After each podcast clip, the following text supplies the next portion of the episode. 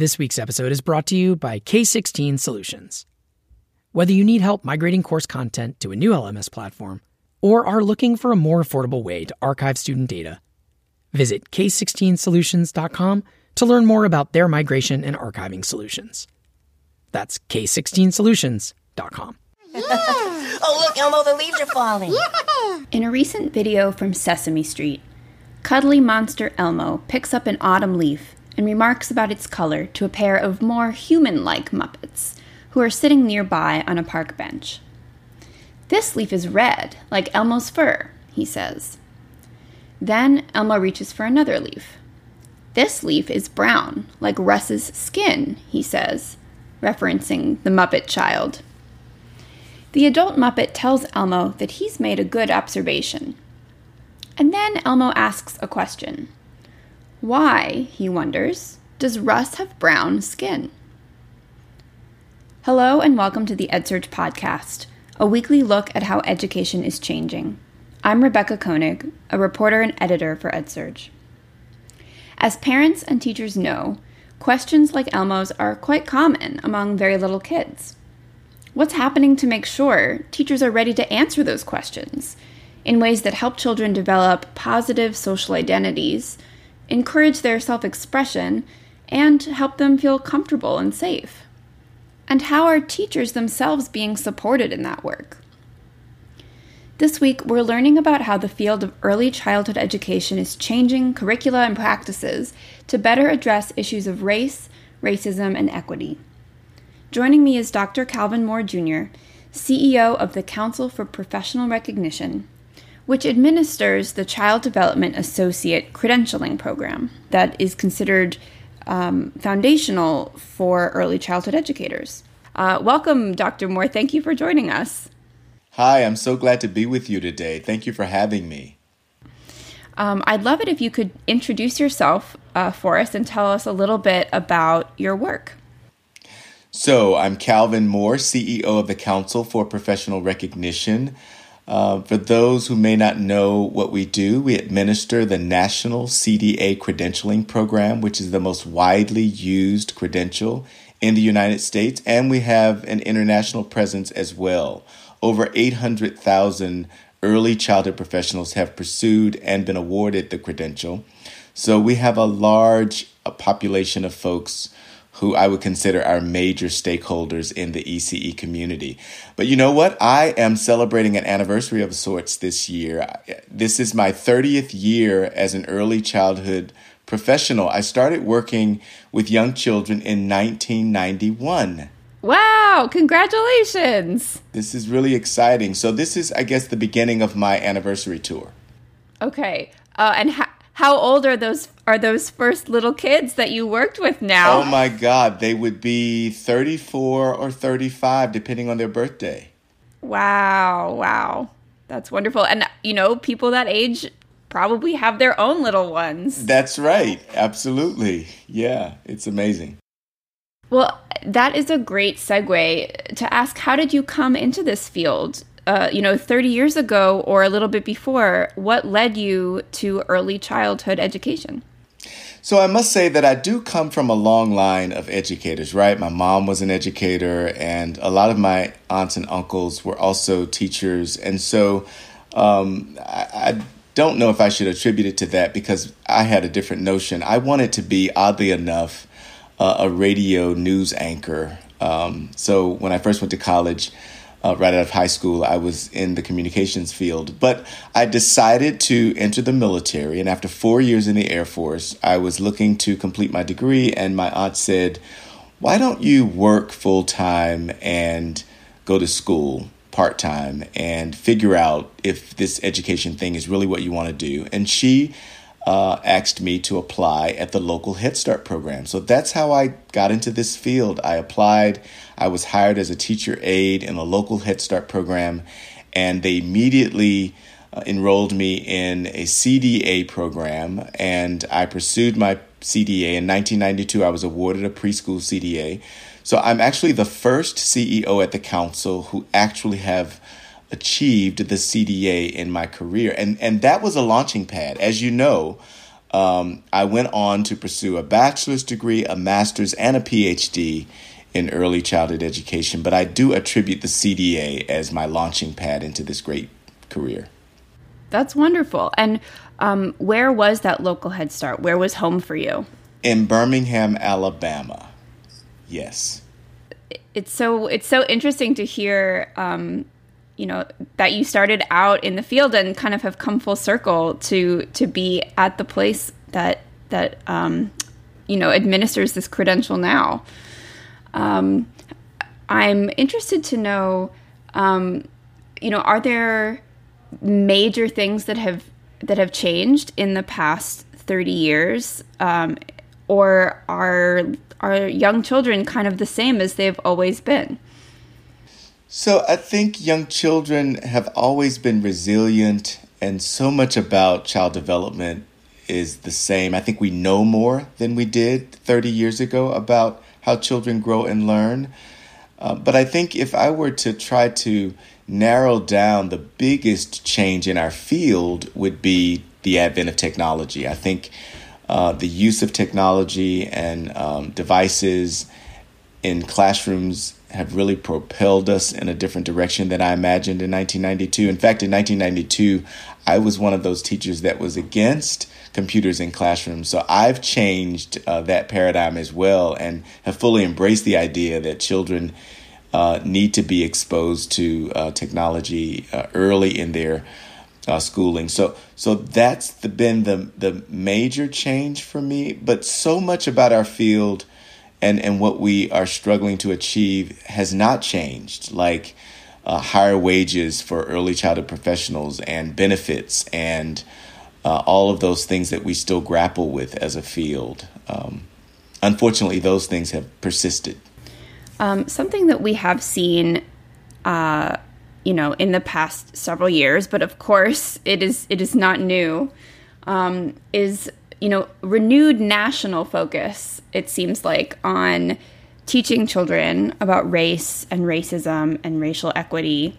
Um, you know, an example that I noticed was Sesame Street coming out with some new resources and videos about racial literacy.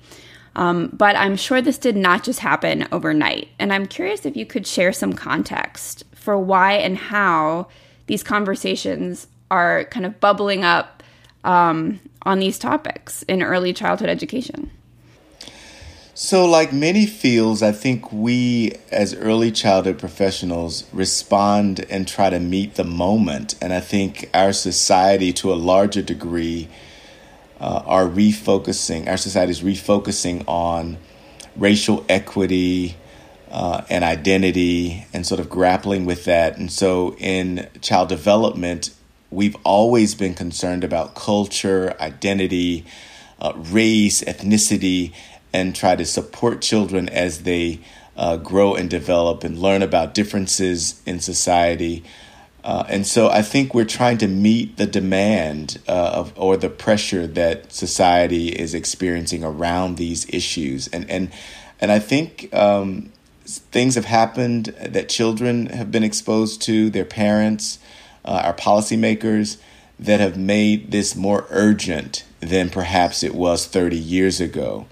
Um, and what we know is that even children who grow up in loving homes experience this um, tension around culture and biases and and not just biases that may exist in their local communities but the larger society as well and so that also i believe provides some context for why this is so important right now in this present moment what do young children perceive and know when it comes to race or other differences? You know, what is age appropriate um, to teach them, but also what should parents and educators expect from them, you know, at their very young ages?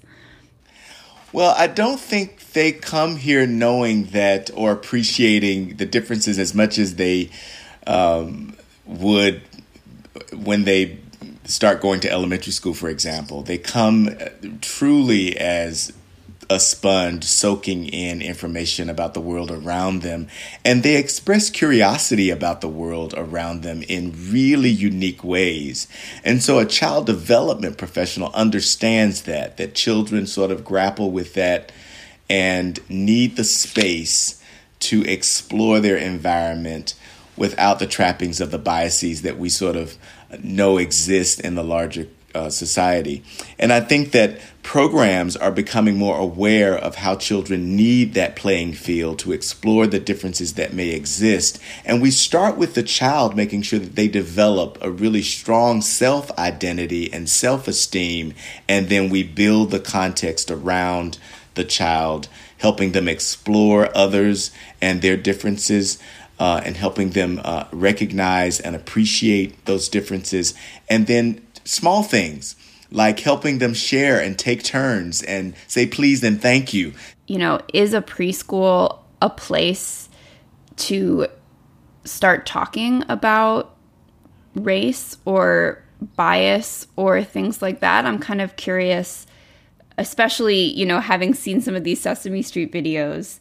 It, it was not obvious to me that the Sesame Street audience um, is ready for that kind of conversation. But that could just be, you know, more of an adult squeamishness than anything a child would be upset or worried about.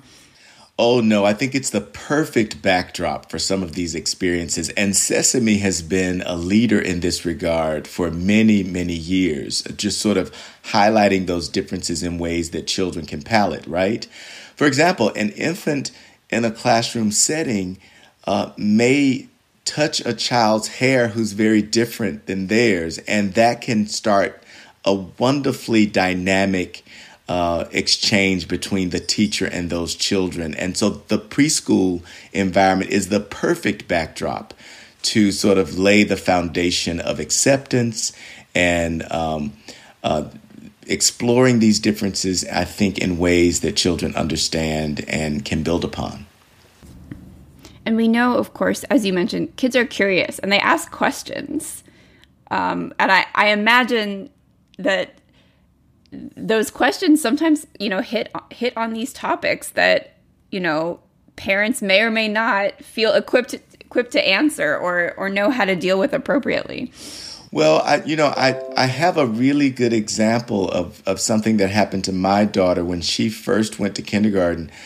Um, and it's it's a very strident example, so you'll have to excuse me. But but she was, I think, five years old at the time, and I'm an early childhood professional. And she came home, she was crying, and she said, "My classmate called me uh, white trash," and so.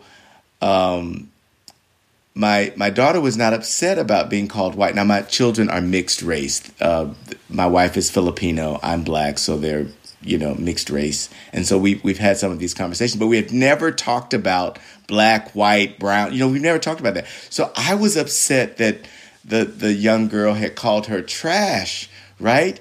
And my daughter said yes but dad am i white? You know she was like you know she was, she was like you're missing the point. I need some more information. So sometimes these conversations are difficult for parents even when you have the early childhood background but they can also be stark and strident and and challenging for other reasons. Like i never thought of talking about my daughter about those color differences.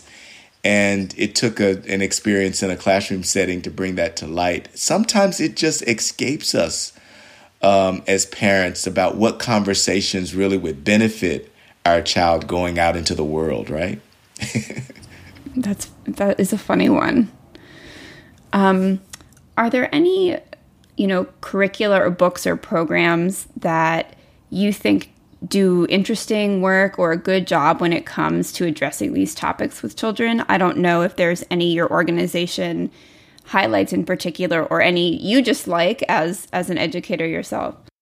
Well, I would be remiss if I didn't uh, highlight our essentials for working with young children, which is uh, the go to textbook for early childhood professionals, particularly those that are pursuing their CDA credential. And you know, in our essentials workbook, we talk about culture, race, identity, self-esteem, all of those major components that we've been talking about today. But but I also, as a professional, I also always point to the anti-bias curriculum that's published by NAEYC, the National Association for the Education of Young Children. That's a wonderful curriculum supplement that I think every early childhood professional needs. And then also, I'm not sure if your listeners would be um, as knowledgeable about the pyramid model, um, which is a relatively new curricula that is really gaining a lot of steam in our community. And um, I happen to serve on their board, and I'm learning a lot more about uh, the curriculum myself in that it really wants uh, early childhood professionals to provide a really positive, constructive environment and sort of builds on these intentional uh, relationships and dynamics between uh, the adult and the child. And so it really supports, I think, uh, the kinds of foundations that teachers and children need to establish so that race, ethnicity, culture, all of those things that we've been talking about are really um, uh, intentionally uh, appreciated and explored in classrooms. After the break, we talk about what data on discipline reveals about implicit bias. What do Northeastern University, Rutgers, Wake Forest University, CSU Fullerton, and St. Mary's University of Minnesota all have in common? Well, they and dozens of other institutions around the globe have used K16 solutions to help them migrate to their new LMS. Gone are the days of burdening faculty with manually moving LMS content or paying for a white glove service. Both options are archaic, riddled with errors requiring a tremendous amount of course reconstruction, and both are manual processes. Introducing Scaffold by K16 Solutions. Scaffold is a revolutionary product that allows you to move online content from one LMS to another in real time, capturing details such as course structure, quizzes, tests, and even question pools using sophisticated but simple automation. Scaffold replaces what used to be a manual resource intensive operation, transforming LMS course migration into a quick, accurate, and affordable process. Most importantly, Scaffold migration requires little to no manual intervention by faculty, staff, or anyone else. To learn more about K16 Solutions' automated LMS migration solutions, visit k16solutions.com. That's k16solutions.com. Now back to the episode.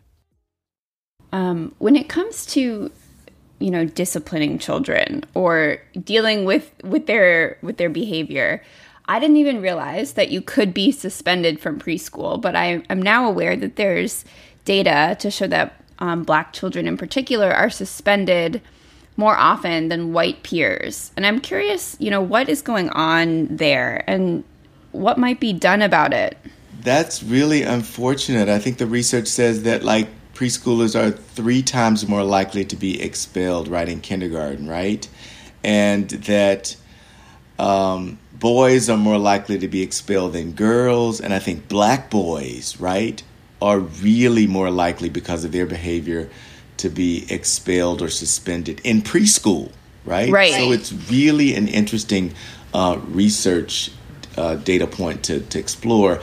Why it's happening? I think it's happening because teachers are not equipped to deal with some of the behaviors that manifest in classrooms. And, and it's also maybe uh, the work conditions that teachers may not have the supports that they need to deal with some of those behaviors. Um, I also believe that teachers sort of misunderstand young children's behavior to a large degree and may not understand how to, to wrap around some of those um, uh, instructional supports that they need. And then implicit bias. I think top on the list, even though I didn't mention it first, I think we're predisposed sometimes because of our implicit bias, our unconscious negative beliefs about behavior, right? And uh, we need to deepen our understanding of implicit bias so that, I mean, if we have any hope of reducing these uh, attitudes, we have to really unpack why we have these um, unfounded negative beliefs about black and brown children. Uh, you mentioned, you know, perhaps some teachers not having full supports or or the resources that they need. I I'm interested to talk a little bit about the workforce of early of early education and how that relates to questions of racial equity um, and you know other other kinds of equity as well for gender, for example. Yeah, it's really something I've been interested in where gender is concerned. You know, the early childhood field in particular is more uh, of a female dominated profession. And I've often believed that we have to fix that if we want to improve some of the working conditions like um, higher pay, um, better benefits, uh, better working conditions. I think we need a much more diverse uh, field than we have right now. And, and I'm talking about gender diversity. Uh, I think it'll put some pressure on uh, raising uh, wages. And, and I may be a minority in that in that regard, thinking that more men in the field will bump up raises. But I think men don't persist in our field because of low wages, and and and maybe we need to figure out ways to help them persist uh, to improve, so that all the boats can rise together. The other thing I would say about uh, the workforce is that even though we're we are a diverse workforce in terms of race, uh, I mean it's like 60 40 or 55 you know, 45, depending on what data you look at. Um, but the the fact that we are diverse is not enough to to move the needle on how we can improve things because depending on what community you live and work in, you feel the pressure of um, the lack of diversity, or um, you feel the pressure of some of those uh, systemic uh, manifestations of racism that you may not feel in other communities. So so, in a more affluent community, they are much more removed from the impact of those systemic racism uh, manifestations than uh, black and brown communities. And so, we have a lot to do and unpack so that people feel that we are making a difference in that regard. And when it comes to credentials like the CDA, um, what what goals do you have for the workforce? You know, is it is it the case that every early childhood educator has to have at least a CDA or you know are are there different standards depending on where you go and um, different places where people have different access to those credentials as opposed to um, you know just maybe having a high school diploma and and nothing more specific no, I, I am not, I do not shy away from believing that every early childhood professional, whether they are pursuing an associate's degree or a bachelor's degree, should start with the CDA, right? The unique thing about the CDA is that it is portable across state lines and that it can easily be embedded in any degree program because we believe the CDA is the best first step. Yes, so every chance I get to talk to a policymaker, I'm saying,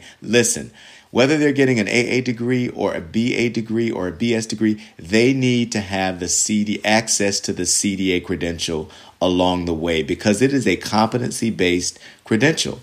It's not. Uh, uh, it, it, does not uh, solely focus on some of the academic regimen that a more traditional degree program would. And for that reason, because of our competencies, I think every early childhood professional would benefit from that. So, yes, it is about advocating for the CDA being the best first step, but I think it's also about access in general because we know.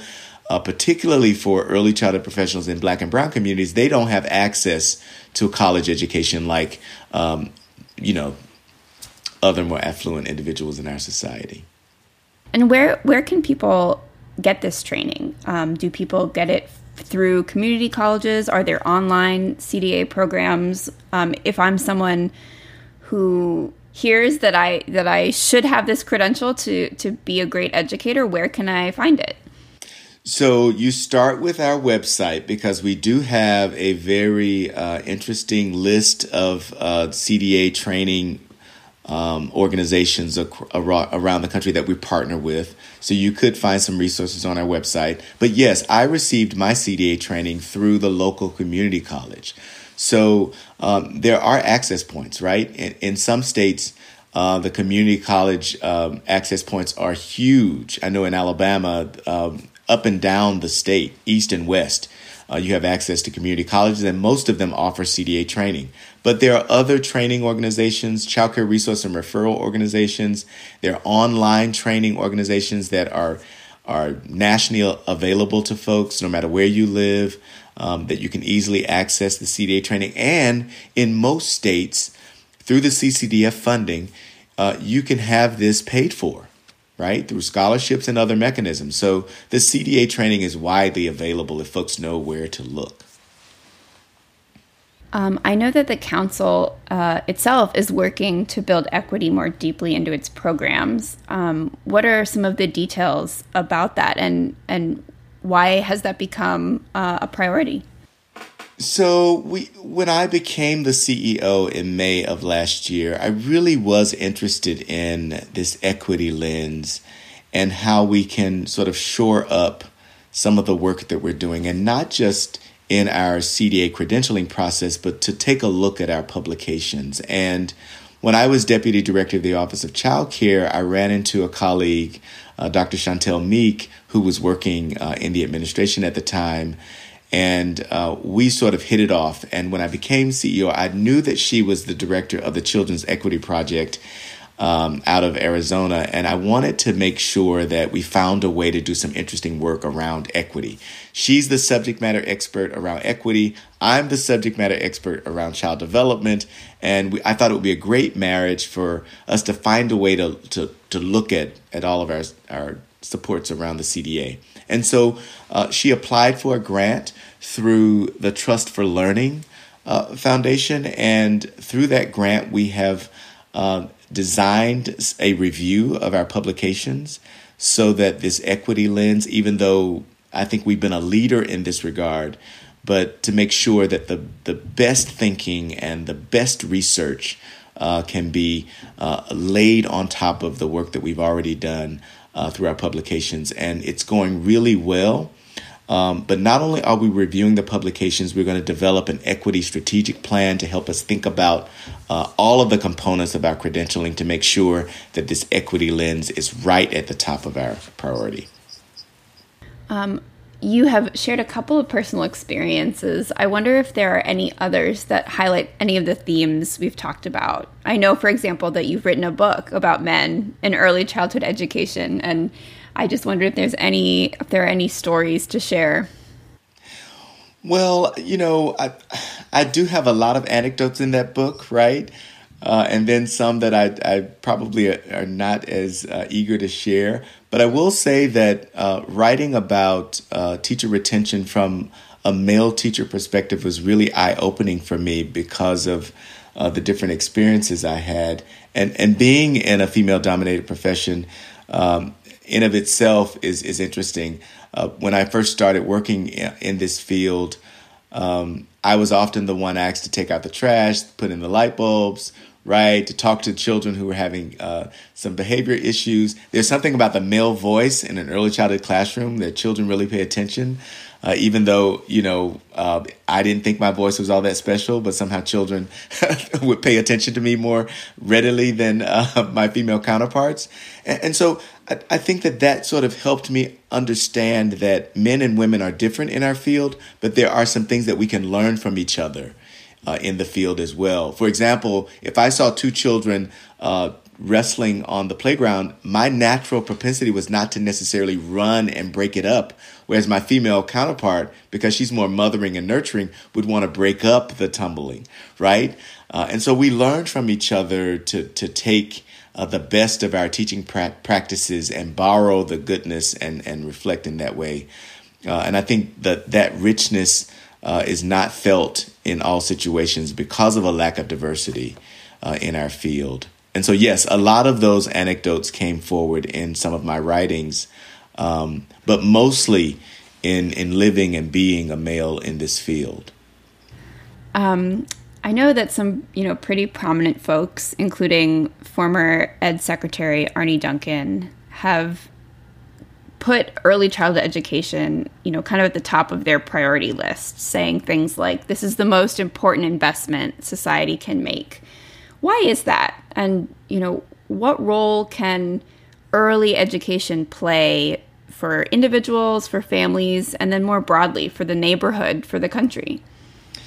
Well, I think um, Arne Duncan is really tapping into the return on the investment, right? I think if we look at the research, we know for every dollar that is invested in early childhood, I think if we invest in Head Start, for example, the return is huge. The society gets maybe seven or eight dollars back um, in so many different ways by investing in young children, and I think that's, um, I think the the the best um, data point that I could put forward in answer to your question. But also, there's so many other reasons why we should be supporting the early childhood workforce um, and investments in young children, uh, so that parents can go back to work.